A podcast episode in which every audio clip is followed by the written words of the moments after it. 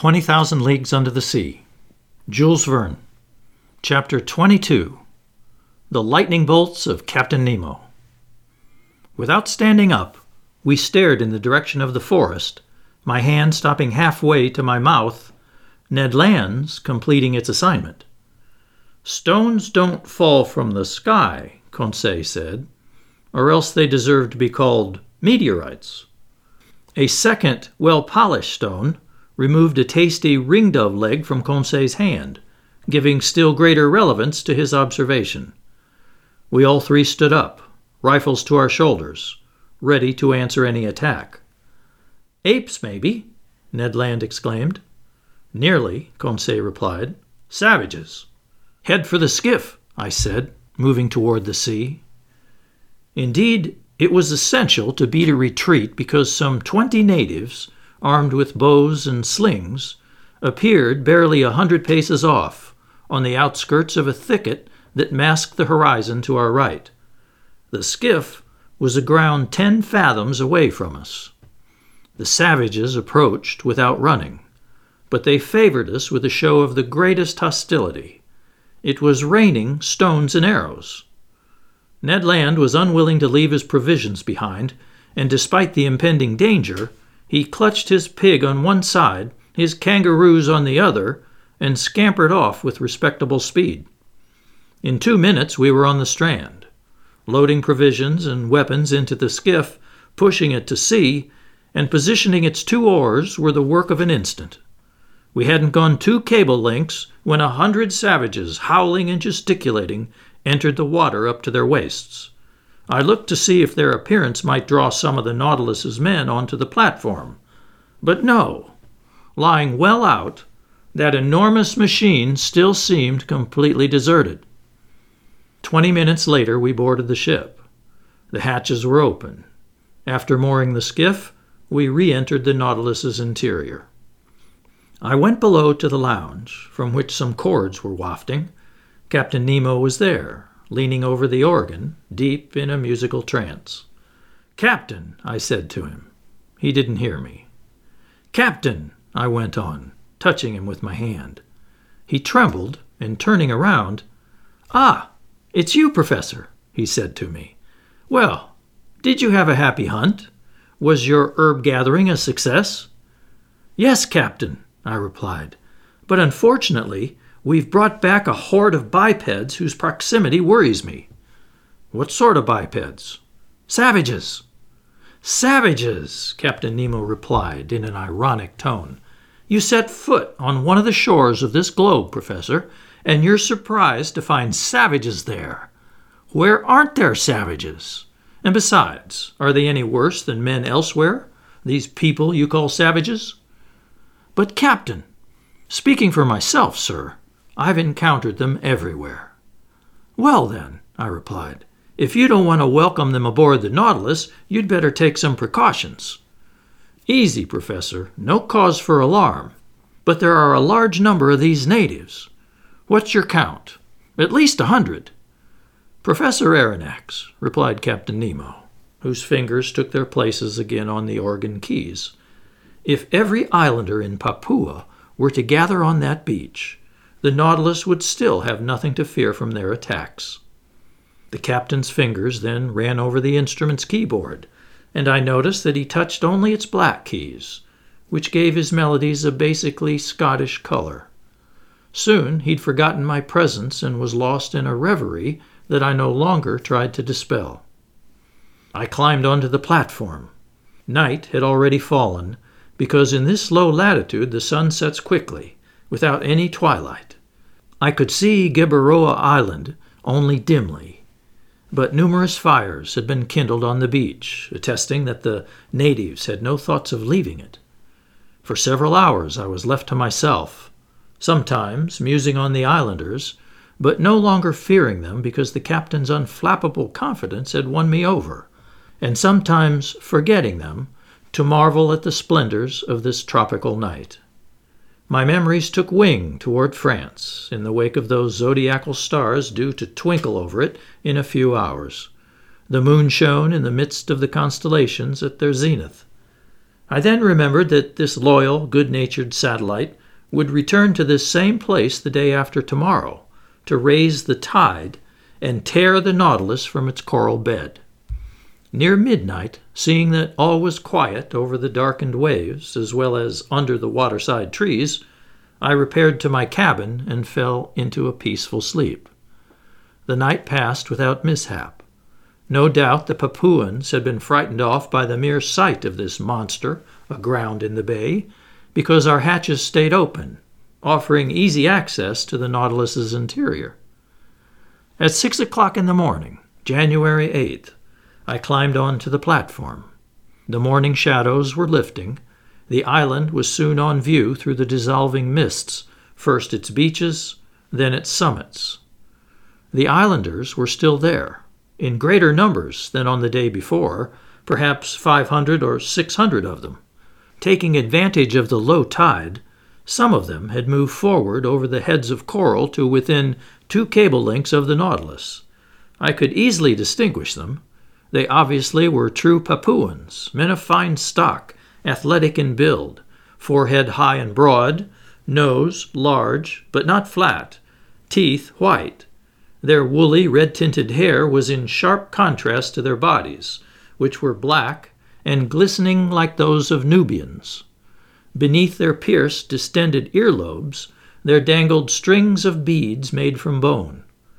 Generally, these savages were naked, I noted some women among them, dressed from hip to knee in grass skirts held up by belts made of vegetation. Some of the chieftains adorned their necks with crescents and with necklaces made from beads of red and white glass. Armed with bows, arrows, and shields, nearly all of them carried from their shoulders a sort of net, which held those polished stones their slings hurl with such dexterity. One of these chieftains came fairly close to the Nautilus, examining it with care. He must have been a Mado of high rank, because he paraded in a mat of banana leaves that had ragged edges and was accented with bright colors. I could easily have picked off this islander, he stood at such close range, but I thought it best to wait for an actual show of hostility. Between Europeans and savages, it's acceptable for Europeans to shoot back, but not to attack first. During this whole time of low tide, the islanders lurked near the Nautilus, but they weren't boisterous. I often heard them repeat the word Asai, and from their gestures I understood they were inviting me to go ashore, an invitation I felt obliged to decline. So the skiff didn't leave shipside that day, much to the displeasure of Mr. Land, who couldn't complete his provisions. The adroit Canadian spent his time preparing the meat and flour products he had brought from Gueboroa Island. As for the savages, they went back to shore near eleven o'clock in the morning, when the heads of coral began to disappear under the waves of the rising tide. But I saw their numbers swell considerably on the beach. It was likely that they had come from neighboring islands or from the mainland of Papua proper. However, I didn't see one local dugout canoe. Having nothing better to do, I decided to dredge these beautiful clear waters, which exhibited a profusion of shells, zoophytes, and open sea plants. Besides, it was the last day the Nautilus would spend in these waterways, if tomorrow, it still floated off to the open sea as Captain Nemo had promised. So I summoned Conseil, who brought me a small, light dragnet similar to those used in oyster fishing. What about these savages? Conseil asked me. With all due respect to Master, they don't strike me as very wicked. They're cannibals, even so, my boy. A person can be both a cannibal and a decent man, Conseil replied just as a person can be both gluttonous and honorable. The one doesn't exclude the other. Fine, Conseil, and I agree that there are honorable cannibals who decently devour their prisoners. However, I'm opposed to being devoured, even in all decency, so I'll keep my guard, especially since the Nautilus's commander seems to be taking no precautions. And now, let's get to work. For two hours, our fishing proceeded energetically, but without bringing up any rarities. Our dragnet was filled with Midas abalone, harp shells, obelisk snails, and especially the finest hammer shells I had seen to that day. We also gathered in a few sea cucumbers, some pearl oysters, and a dozen small turtles that we saved for the ship's pantry.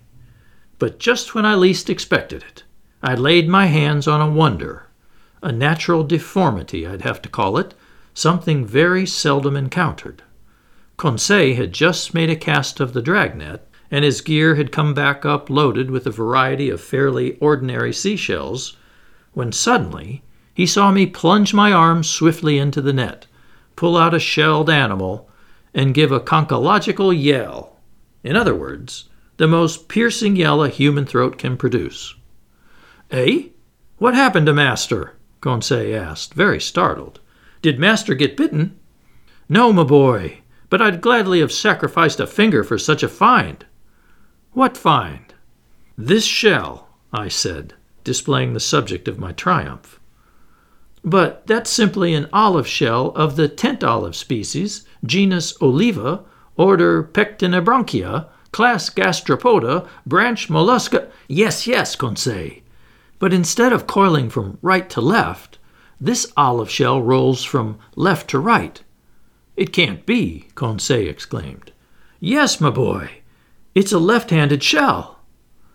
A left handed shell, Conseil repeated, his heart pounding. Look at its spiral.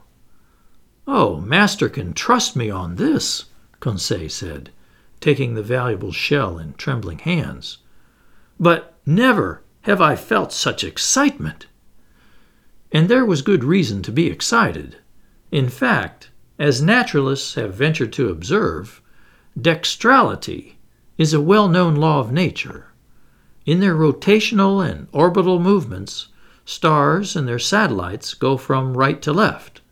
Man uses his right hand more often than his left, and consequently, his various instruments and equipment staircases, locks, watch springs, etc., are designed to be used in a right to left manner.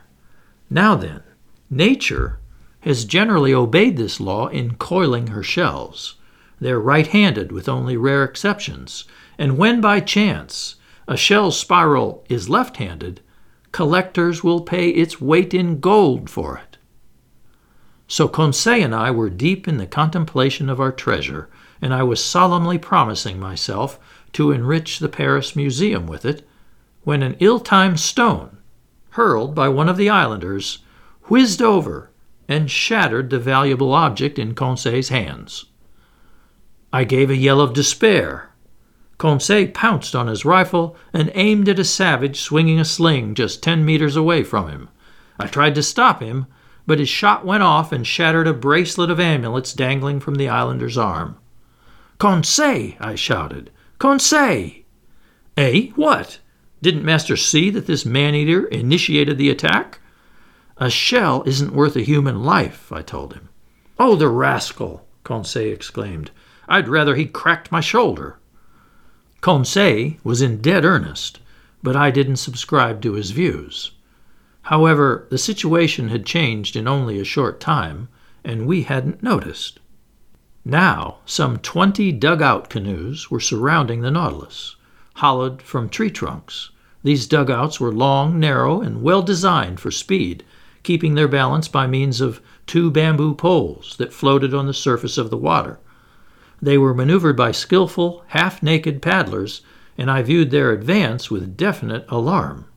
It was obvious these Papuans had already entered into relations with Europeans and knew their ships.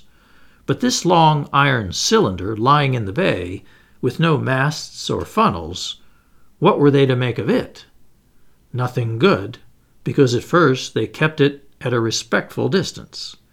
However, seeing that it stayed motionless, they regained confidence little by little and tried to become more familiar with it. Now then, it was precisely this familiarity that we needed to prevent.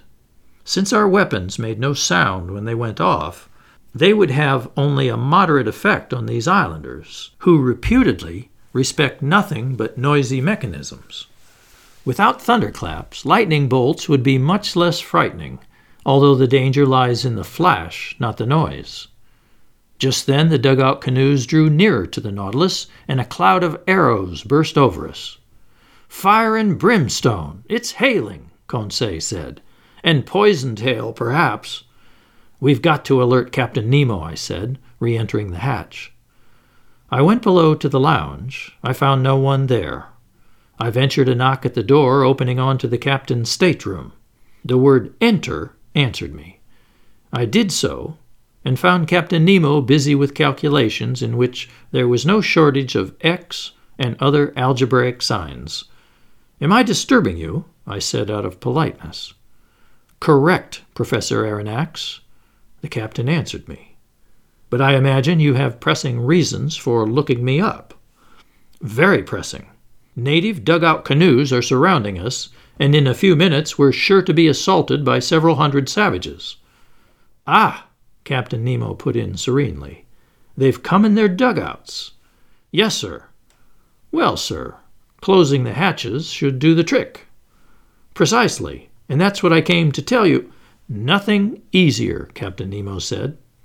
And he pressed an electric button, transmitting an order to the crew's quarters. There, sir, all under control. He told me after a few moments.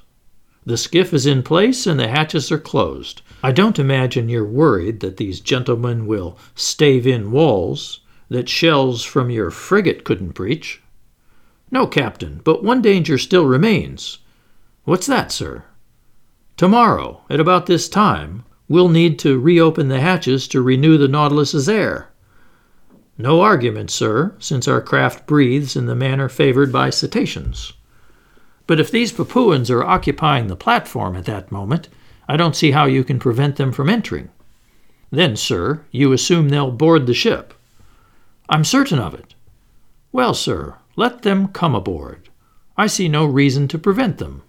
Deep down, they're just poor devils, these Papuans, and I don't want my visit to Gueboroa Island to cost the life of a single one of these unfortunate people. On this note, I was about to withdraw, but Captain Nemo detained me and invited me to take a seat next to him. He questioned me with interest on our excursions ashore and on our hunting, but seemed not to understand the Canadian's passionate craving for red meat. Then our conversation skimmed various subjects, and without being more forthcoming, Captain Nemo proved more affable. Among other things, we came to talk of the Nautilus's circumstances, aground in the same strait where Captain Dumont d'Urville had nearly miscarried. Then, pertinent to this, he was one of your great seamen, the captain told me, one of your shrewdest navigators, that d'Urville. He was the Frenchman's Captain Cook, a man wise but unlucky, braving the ice banks of the South Pole, the coral of Oceania, the cannibals of the Pacific, only to perish wretchedly in a train wreck. If that energetic man was able to think about his life in its last seconds, imagine what his final thoughts must have been. As he spoke, Captain Nemo seemed deeply moved, an emotion I felt was to his credit. Then, chart in hand, we returned to the deeds of the French navigator, his voyages to circumnavigate the globe, his double attempt at the South Pole, which led to his discovery of the Adélie coast and the Louis Philippe Peninsula, finally, his hydrographic surveys of the chief islands in Oceania. What your d'Urville did on the surface of the sea, Captain Nemo told me, I've done in the ocean's interior, but more easily, more completely than he.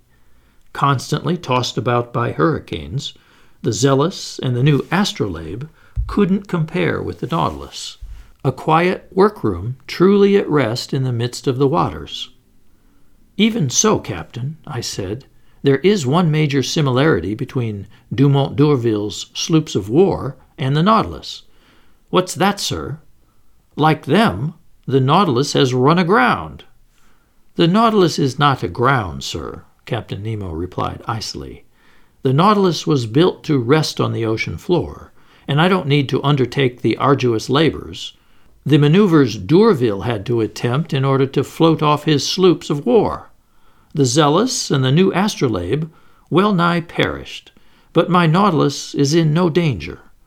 Tomorrow, on the day stated and at the hour stated, the tide will peacefully lift it off, and it will resume its navigating through the seas. Captain, I said, I don't doubt. Tomorrow, Captain Nemo added, standing up. Tomorrow at 2:40 in the afternoon, the Nautilus will float off and exit the Torres Strait undamaged. Pronouncing these words in an extremely sharp tone, Captain Nemo gave me a curt bow. This was my dismissal, and I re entered my stateroom. There I found Conseil, who wanted to know the upshot of my interview with the captain. My boy, I replied, when I expressed the belief that these Papuan natives were a threat to his Nautilus, the captain answered me with great irony. So I've just one thing to say to you have faith in him, and sleep in peace. Master has no need for my services? No, my friend. What's Ned Land up to? Begging Master's indulgence, Conseil replied. But our friend Ned is concocting a kangaroo pie that will be the eighth wonder. I was left to myself. I went to bed, but slept pretty poorly. I kept hearing noises from the savages, who were stamping on the platform and letting out deafening yells. The night passed in this way without the crew ever emerging from their usual inertia. They were no more disturbed by the presence of these man eaters than soldiers in an armored fortress are troubled by ants running over the armor plate. I got up at six o'clock in the morning. The hatches weren't open, so the air inside hadn't been renewed. But the air tanks were kept full for any eventuality and would function appropriately to shoot a few cubic meters of oxygen into the Nautilus's thin atmosphere. I worked in my stateroom until noon without seeing Captain Nemo even for an instant. Nobody on board seemed to be making any preparations for departure. I still waited for a while. Then I made my way to the main lounge. Its timepiece marked 2:30. In 10 minutes, the tide would reach its maximum elevation, and if Captain Nemo hadn't made a rash promise, the Nautilus would immediately break free. If not, many months might pass before it could leave its coral bed. But some preliminary vibrations could soon be felt over the boat's hull. I heard its plating grind against the limestone roughness of that coral base. At 2:30, Captain Nemo appeared in the lounge. "We're about to depart," he said. "Ah," I put in. "I've given orders to open the hatches. What about the Papuans? What about them? Captain Nemo replied, with a light shrug of his shoulders. Won't they come inside the Nautilus? How will they manage that? By jumping down the hatches you're about to open. Professor Aronnax, Captain Nemo replied serenely, the Nautilus's hatches aren't to be entered in that fashion even when they're open. I gaped at the captain. You don't understand, he said to me. Not in the least. Well, come along and you'll see. I headed to the central companionway. There, very puzzled, Ned Land and Conseil watched the crewmen opening the hatches, while a frightful clamor and furious shouts resounded outside. The hatch lids fell back onto the outer plating. Twenty horrible faces appeared.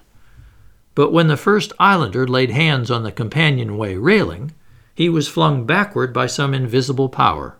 Lord knows what. He ran off, howling in terror and wildly prancing around. Ten of his companions followed him. All ten met the same fate. Conseil was in ecstasy. Carried away by his violent instincts, Ned Land leaped up the companionway. But as soon as his hand seized the railing, he was thrown backward in his turn. Damnation! he exclaimed. I've been struck by a lightning bolt. These words explained everything to me. It wasn't just a railing that led to the platform, it was a metal cable fully charged with the ship's electricity. Anyone who touched it got a fearsome shock. And such a shock would have been fatal if Captain Nemo had thrown the full current from his equipment into this conducting cable. It could honestly be said that he had stretched between himself and his assailants a network of electricity no one could clear with impunity. Meanwhile, crazed with terror, the unhinged Papuans beat a retreat. As for us, half laughing, we massaged and comforted poor Ned Land, who was swearing like one possessed. But just then, lifted off by the tide's final undulations, the Nautilus left its coral bed at exactly that fortieth minute pinpointed by the captain. Its propeller churned the waves with lazy majesty. Gathering speed little by little, the ship navigated on the surface of the ocean, and safe and sound, it left behind the dangerous narrows of the Torres Strait.